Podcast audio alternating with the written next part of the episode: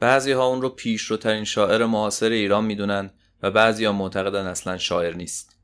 کسی که به خاطر سیاست به زندان افتاد ولی پرچمدار مبارزه با تحمیل تعهد به شعر شد.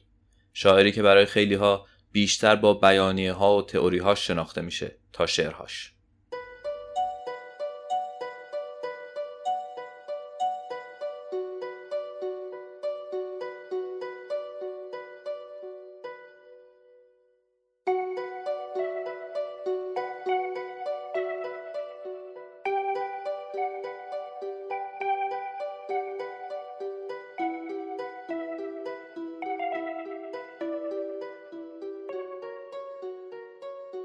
شما دارید به پادکست ریرا گوش می‌کنید.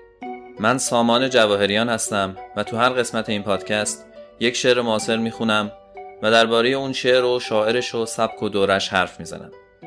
این قسمت 19 همه ریراست که در تیر ماه 1400 منتشر میشه. تو این قسمت شعر ششم کتاب دریایی های یدالله رویایی رو می‌خونم. یدالله رویایی 17 اردیبهشت 1311 به دنیا اومد. به نوشته خودش در قلعه قدیم با باروهای بلند در جعفرآباد دامغان شهری لب دریای نمک از مادری شاهزاده و پدری روستایی و بازرگان. نه خواهر و برادر داشت. مادرش زنی مؤمن از نسل فتحعلی شاه قاجار بود که حافظه سرشار از شعرهای نظامی و حافظ و قصه های مختلف داشت. رویایی میگه اهمیت کلمه رو اولین بار از مادرش آموخته. کودکی رویایی در شهر کویری خاطراتی در ذهنش باقی گذاشت مثل زد و خورد و کشتار بر سر آب. تا سوم دبیرستان در دامغان درس خوند. سال 28 به تهران اومد و در دانشسرای شبانه روزی تربیت معلم مشغول تحصیل شد. بعد از سه چهار سال به دامغان برگشت و معلم شد. مدتی هم رئیس اداره اوقاف دامغان بود.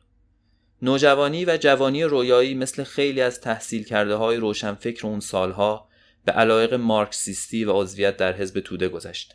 برای همین بعد از کودتای 28 مرداد مجبور به فرار و زندگی مخفی شد اما در نهایت دستگیر شد.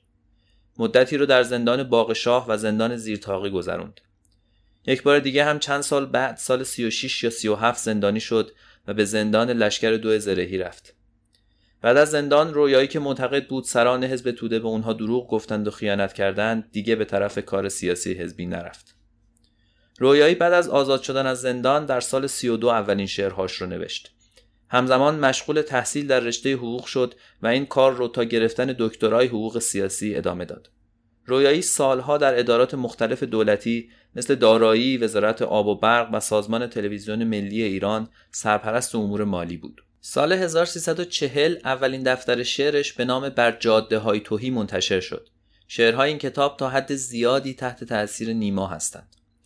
صدای متمایز و سبک شخصی در شعر رویایی از کتاب بعدیش یعنی شعرهای دریایی یا دریایی ها شروع شد که سال 44 به بازار اومد و توجه زیادی برانگیخت.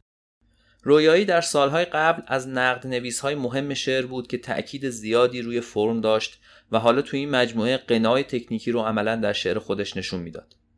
البته نقدهای منفی هم روی این کتاب نوشته شد چندین نفر رویایی رو به خاطر نپرداختن به مسائل اجتماعی و سیاسی در شعرهای این کتاب مورد انتقاد قرار دادند. رضا براهنی روی تأثیرپذیری مستقیم رویایی از سن پرس شاعر فرانسوی انگشت گذاشت و بعد از مقایسه شعرهای از رویایی و سن پرس نوشت می‌بینیم که متن صد درصد متعلق به سن پرس است و سهم رویایی فقط این بوده است که محتوا بینش ذهنی و شکل درونی شعر سن پرس را در وزن نیمایی بگنجاند من اگر جای رویایی بودم در مقدمه به جای این یادداشت من به دریا نیندیشیدم. فکرهای مرا دریا اندیشیده است. می نوشتم من به دریا نیندیشیدم. دریا هم به من نیندیشیده است. سنجون پرس به دریا اندیشیده. آن را آزموده است و از آنجا که من چندان تجربه و اندیشه درباره دریا نداشتم و دریا را حس نکردم قطعاتی از منظومه سنجون پرس را گاهی در هم ریخته و گاهی به طور جداگانه به صورت ترجمه منظوم فارسی درآوردم. البته آن وسط فکرهایی را که متعلق به خودم بود با تصویرها و اندیشه های سن جون پرس درآمیختم. اما گذشته از این مسائل این کتاب ویژگی داشت که توی بیشتر مجموعه های بعدی رویایی هم تکرار شد. اینکه کل یک دفتر شعر حول یک موضوع واحد شکل بگیره. مثلا شعرهای کتاب دلتنگی ها که سال 46 منتشر شد حول خاطرات کودکی شاعر و فضای کبیری میچرخیدند و شعرهای کتاب از دوستت دارم که سال 47 منتشر شد اغلب عاشقانه و اروتیک بودند. سال 45 رویایی همراه احمد شاملو هفته نامه ادبی بارو رو منتشر کرد اسم این هفته نامه ترکیبی بود از حروف ابتدایی تخلص شعری این دو نفر یعنی بامداد و رویا این هفته نامه طی دو شماره اول موفقیتی به دست آورد و در شماره سوم فشار برای سانسور و حذف مطالبی از ساعدی و آل احمد باعث شد که این نشریه تعطیل بشه. عده زیادی از اهل قلم به این تعطیلی اعتراض کردند و این اعتراض جمعی یکی از عواملی بود که به گفته رویایی زمین ساز تشکیل کانون نویسندگان ایران شد. رویایی همون سالها با گروهی از شاعرها و نویسنده ها رفت آمد پیدا کرده بود که اغلب در گالری قندریز دور هم جمع می شدن و از بین اونها میشه به محمد علی سپانلو، احمد رضا احمدی، نادر ابراهیمی، پرتو نوری اسماعیل نوری و مهرداد سمدی اشاره کرد. اگر قسمت های قبلی ریرا رو شنیده باشید شاید یادتون باشه که بعضی از این چهره از شاعرها و منتقدهای جریان موج نو بودند. سال 46 گالری و انتشارات کوچکی به اسم روزن تأسیس شد که زیر نظر رویایی و ابراهیم گلستان اداره می‌شد. محل این گالری آپارتمان کوچکی در طبقه همکف یک ساختمان در خیابان آناتول فرانس بود. خیابان آناتول فرانس خیابان مماس بر زل شرقی دانشگاه تهرانه که امروز اسمش شده خیابان قدس. به گفته رویایی شب شعر به شکل جدیدش اولین بار از گالری روزن شروع شد. توی گالری 60 تا نیمکت چوبی میگذاشتند، مردم بلیت میخریدند و یک ساعت و نیم به شعرخانی شاعرهای محبوبشون گوش می‌کردند. با برگزاری شب شعر سهراب سپهری در گالری روزن بود که شب شعر رایج شد. انتشارات روزن جنگی هم به همین نام منتشر می کرد که در کنار اشعار نیما و شاعرای نیمایی شعر شاعران موج نو رو هم چاپ می کرد. شاعرایی مثل بیژن الهی، بهرام اردبیلی و محمود شجاعی. خود رویایی هم اون موقع جز شاعرای موج نو شمرده می شد. اسماعیل نوری علا تو کتاب سور و اسباب در شعر امروز ایران رویایی رو مثل بیژن الهی جزو شاعران موج نوع مشکل طبقه بندی می‌کنه با این تفاوت که رویایی نظمگرای مشکلگوه و الهی نصرگرای مشکلگو یعنی رویایی اغلب شعرهاش وزن داره اما جریان موج خیلی زود به بیراهه کشیده شد به طوری که هر کس هر نوشته خالی از هر گونه شاعرانگی و بیبهره از زیبایی رو به این اسم چاپ می‌کرد. کار به جایی رسید که خود چهره های این جریان مثل رویایی صحبت از لزوم پیدا کردن یک سری اصول کردند و در نهایت بعد از چند ماه بحث و گفتگو که بعضی جلساتش در خانه شاعرانی مثل رویایی و بهرام اردبیلی و پرویز اسلامپور برگزار شد بیانیه‌ای نوشته و منتشر شد به اسم بیانیه شعر حجم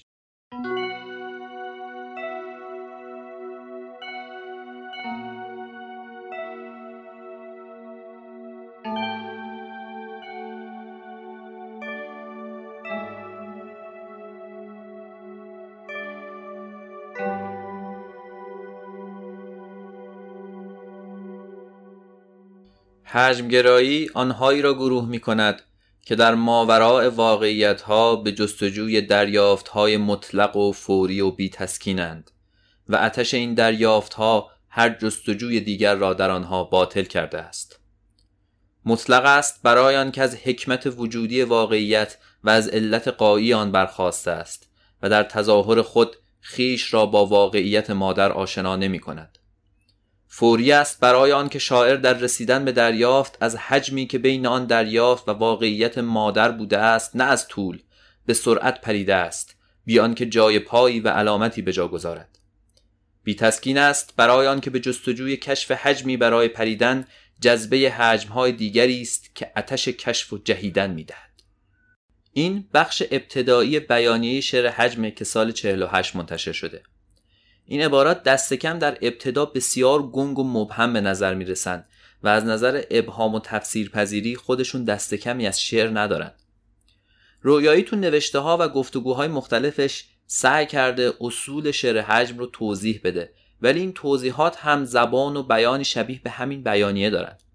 مثلا توی گفتگویی میگه شعر حجم در قسمت اخیر یعنی تکوین خیال است که یکی از مشخصه های اصلی خود را می‌سازد واقعیت و اشیا برای او سکوی پرتابند. پرتاب می شود و در این پرتاب به ماوراهای از آن واقعیت و از آن اشیا می رسد که در آنها علت قایی و قرض آن اشیا نهفته است.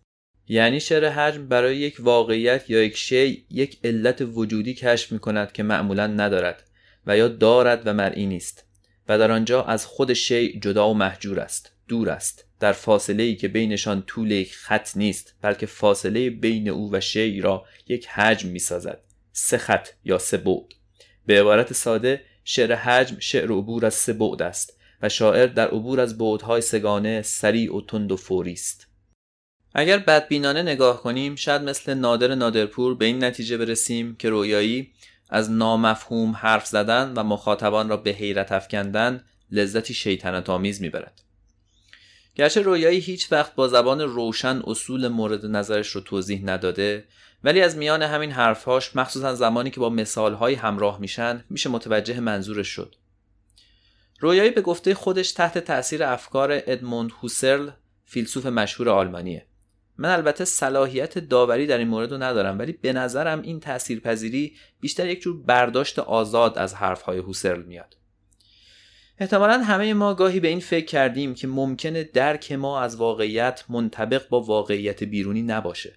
همونطور که گاهی در رؤیا به سر می‌بریم و چیزهایی رو می‌بینیم و حس می‌کنیم که واقعیت ندارن ممکنه کل ادراک ما از واقعیت هم نادرست باشه. مثل جهان فیلم ماتریکس که توش آدمها در یک دنیای وهمی به سر می‌برند در فلسفه هم از قدیم شکاکانی بودند که می‌گفتند هرگز ممکن نیست که مطمئن بشیم واقعیت بیرونی جدا از درک ما به همین صورت وجود داره یا نه. حرف تازه‌ای که هوسرل زد این بود که اگر ما از واقعیت بیرونی مطمئن نباشیم دست کم از درکی که خودمون از واقعیت داریم مطمئنیم. ممکنه من نتونم مطمئن بشم که خودکاری که الان در دستم دارم در عالم واقع به همین شکلی که می‌بینم وجود داره یا نه. ولی می‌تونم مطمئن باشم که من دارم خودکار رو به این شکل می‌بینم. پس فیلسوف می‌تونه بحث از واقعیت بیرونی رو کنار بذاره و درک خودش از واقعیت رو موضوع تفکر قرار بده. به اصطلاح هوسرل میشه بحث از واقعیت بیرونی رو در پرانتز گذاشت و تجربه و آگاهی و درک رو مورد مطالعه قرار داد. وقتی تو نوشته های رویایی اصطلاح کنار گذاشتن واقعیت مادر رو می‌بینیم رویایی چنین منظوری داره. یعنی شاعر در شعر نه خود واقعیت بلکه درک خودش رو از واقعیت نشون بده با تصاویری که تقلید جهان واقع نیستند اشیا رو همونطور که هستن نشون نمیدند بلکه اشیا رو اونطور که شاعر درک می‌کنه نشون میدن مثلا رویایی در ابتدای یکی از اشعارش میگه در لحظه خاکستر رفتارم از آتش بود وقتی که می دیدم ابری قفسم را می گرگید. خود رؤیایی تو گفتگویی توضیح داده که در یک غروب خاکستری که حس اسارت می کرده باران شروع کرده به باریدن. پس قطره های باران براش حکم میله های قفس رو داشتن و تصویر ابری قفسم را میگرید اینطوری در شعر پدیدار شده. البته تصرف در واقعیت و طور دیگر دیدن اشیا با خیال شاعرانه حرف تازه نیست و شاید نیازمند این مقدم چینی های فلسفی هم نباشه. مسئله بیشتر نحوه بیان شاعره که تصویر شعری رو سریح و روشن تحویل مخاطب بده یا نه مثلا همین تصویر رو اگر رویای اینطوری بیان می کرد که باران میبارد و قطره های باران گویی میله های قفس من هستند یه تصویر شعری خیلی متعارف می‌شد. اصل حرف رویایی اینه که شاعر بهتره به جای اینکه دو سر یک تصویر شعری رو مثلا دو سر یک تشبیه رو خیلی ساده کنار هم بیاره و ارتباطشون رو سریح بیان کنه فاصله یا حجمی در این میان ایجاد کنه. یعنی رابطه بین این دوتا رو دورتر و پیچیده تر کنه. مثلا به جای اینکه بگه چشم تو مثل شب سیاه است بگه چشم تو در انتهای شب ایستاده است. یا به جای اینکه بگه ساقهای تو مثل نی باریک است بگه و روح مولوی است اینک که ساق تو حکایت نی را برمیدارد. یا به جای اینکه بگه چشم هات مثل لاجورد است بگه پیروزی نگاه را میشنوم لاجوردی که در ناقوس ها افتاده است. این مثال ها همه مثال های خود رویایی هستند. از نظر رویایی به این شکل ذهن خواننده موقع خوندن شعر چیز بیشتری برای کشف داره و شاید حتی ارتباط تازه‌ای بین دو جزء تصویر پیدا کنه و شعر رو طوری بفهمه که خود شاعر هم نفهمیده بوده. رویایی میگه این نوع تصویر پردازی اختراع ما نیست بلکه کشف ماست. یعنی قبلا هم وجود داشته. مثال هایم از شعرهای سنتی فارسی ذکر می‌کنه که بعضیش به نظر من حاصل برداشت نادرست رویایی از اون شعرهای قدیمی هستند ولی یه مثال خوب از حافظ میاره که توش ابرو و محراب به شکل جالبی کنار هم اومدن. می‌دونید که تو شعر قدیم ابروی معشوق رو به محراب تشبیه می‌کردند چون هم خمیده بود و هم قبلگاه عاشق. من یه بیت دیگه از حافظ رو نقل می‌کنم که به نظرم مثال بهتریه. این بیت. در نمازم خم ابروی تو با یاد آمد. حالتی رفت که محراب به فریاد آمد. می‌بینید که حافظ صریحا نگفته ابروی تو مثل محرابه و به جاش رابطه دورتر و پیچیده تری بین این دوتا برقرار کرده.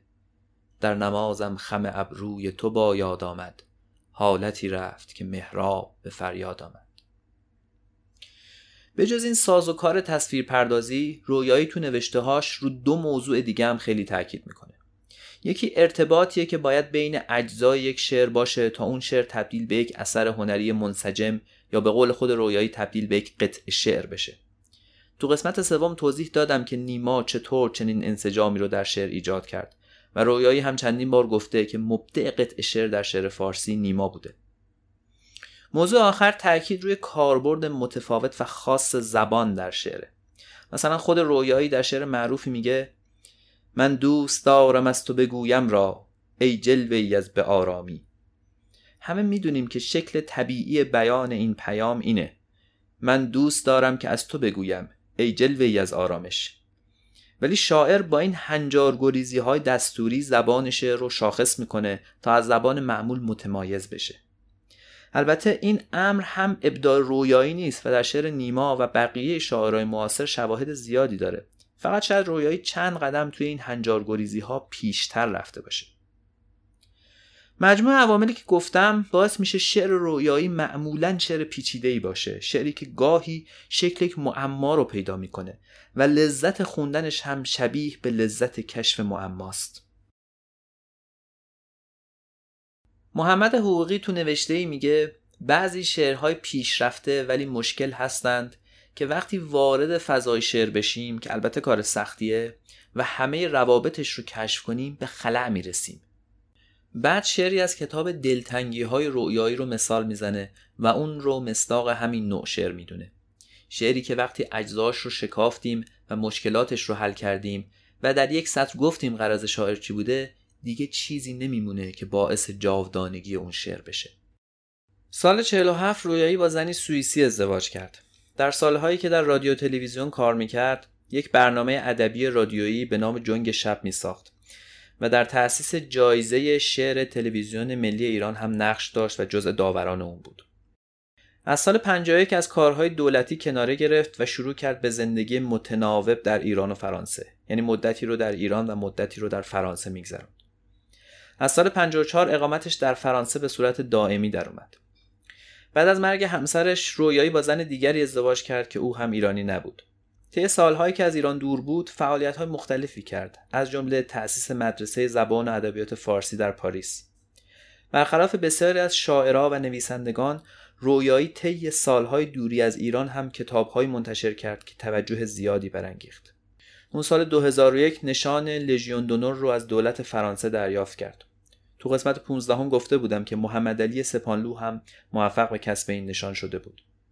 رویایی 89 ساله هنوز در فرانسه زندگی می‌کنه.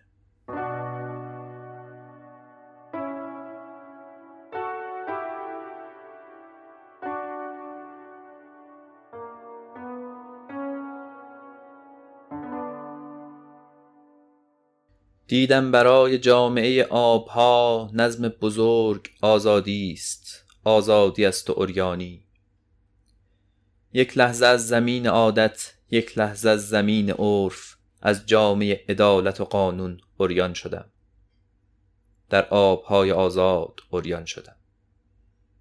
در آبهای اوریان نظم بزرگ آزادی است. این شعر که شعر ششم کتاب دریایی ها یا شعرهای دریایی شعر مورد علاقه من از این کتابه. راوی شعر که روی ساحل ایستاده به دریا نگاه می‌کنه و دریا رو نماد رهایی می‌بینه. برخلاف خشکی برخلاف زمین ما انسانها که نظمش در محدودیت نظم دریا در آزادیه. این درون مایه یعنی گره خوردن دریا و آزادی یه درون مایه تکرار شونده تو کتاب دریایی هاست. توی شعرهای دیگه این کتاب هم تعبیرهایی مثل آب رها و بیقانون و آب بدون مراقبت اومدن. بعد از اینکه خشکی نماد محدودیت و دریا نماد آزادی میشه اوریان شدن و آبتنی در دریا هم معنای ثانوی پیدا می‌کنه. معنی رها شدن از حد و مرزهای جامعه. با اینکه آزادی در اون مایه بالقوه سیاسیه همونطور که گفتم واکنش غالب به این کتاب رویایی این بود که به اندازه کافی متحد و سیاسی نیست. چون شعر مورد نظر شاعرهای متحد اون سالها باید اشاره های مشخص سیاسی می داشت نه فقط ستایش مفهوم مثل آزادی. تو بیانیه شعر حجم جمله ای هست که میگه شعر حجم از دروغ ایدئولوژی و از حنجره تعهد میگریزد. بیان چنین حرفی تو اون سالها شجاعت زیادی می‌خواست. رویایی تو مصاحبهاش توضیح داده که با سیاسی بودن شعر مخالف نیست بلکه با دستوری بودن و ایدئولوژیک بودن مشکل داره. چیزی که می‌تونه شاعر یا هر کسی رو بازیچه دست یک حزب یا یک قدرت سیاسی کنه. با اینکه این شعر پیچیدگی خاصی نداره و از شعرهای ساده رویاییه دکتر شفیه کتکنی اون رو نمونه از شعر جدولی دونسته. اصطلاح شعر جدولی رو خود شفیه کتکنی درست کرده.